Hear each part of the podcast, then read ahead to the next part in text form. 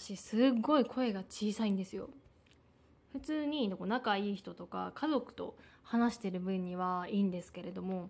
いざこう初対面の人とかあと外出先とかで店員さんと話す時とかはもうとてつもなく声が小さくなってしまうんですよ。でこれは昔からですね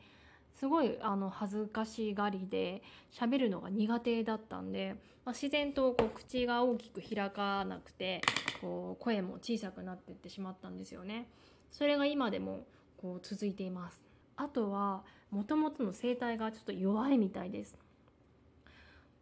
もうカラオケとか行くとあのー、1時間歌ってしまうともう声がこう出なくなってしまってなんか声が裏返ったりしてしまうんですよ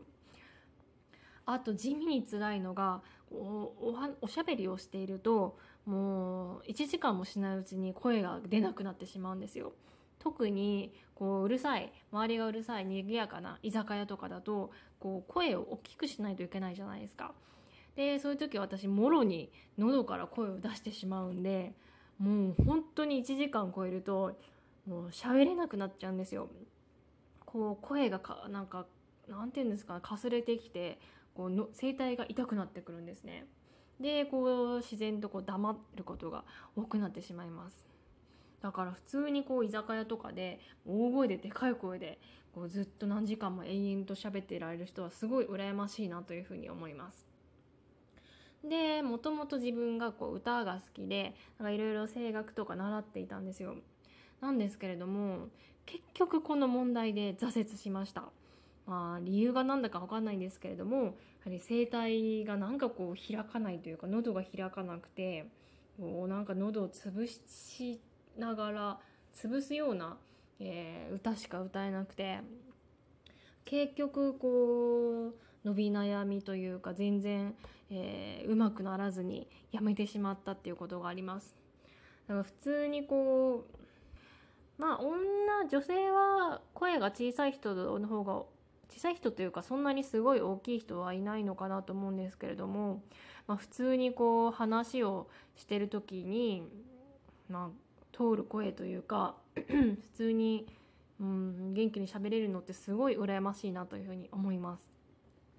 でやはりこの一番困っちゃうのがこういろんなところでこう初対面の人と話をする時にもう私必ずこう私が話すと「えごめんな何ですか?」とか「え今何て言った?」ってこう聞き返されるんですよ。これはねもうほぼほぼです。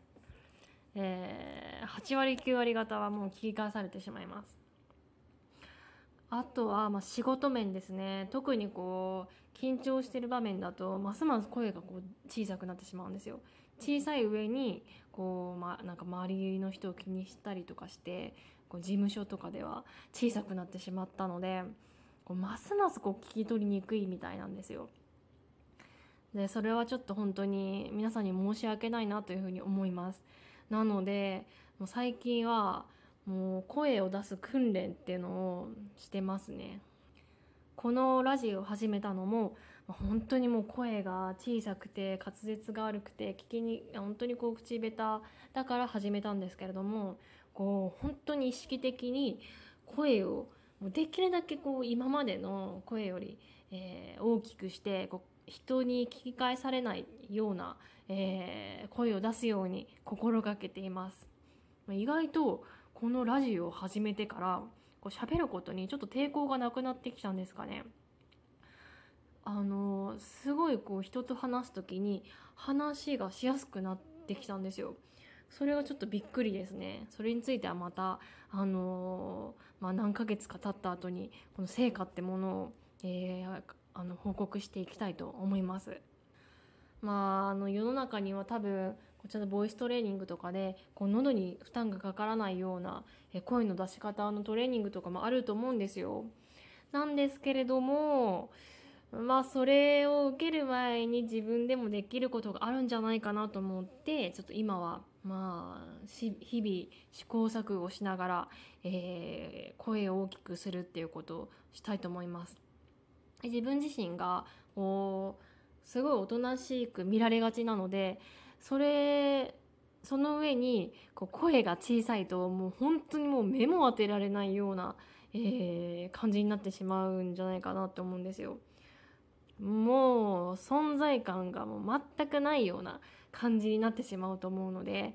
せめてもう存在感はなくてもいいから声は大きく出そうよっていうふうに思います。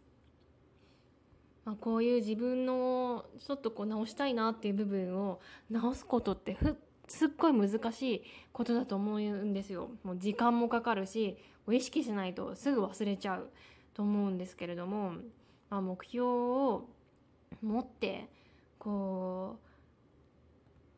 う、まあ、毎日少しずつでもそれに向かって進んでいけば必ず、えー、目指すところにはたどり着くと思うのでそうこれは日々日常生活で意識できることなのでもう店員さんこう買い物行く時の店員さんへの喋、えー、りだったり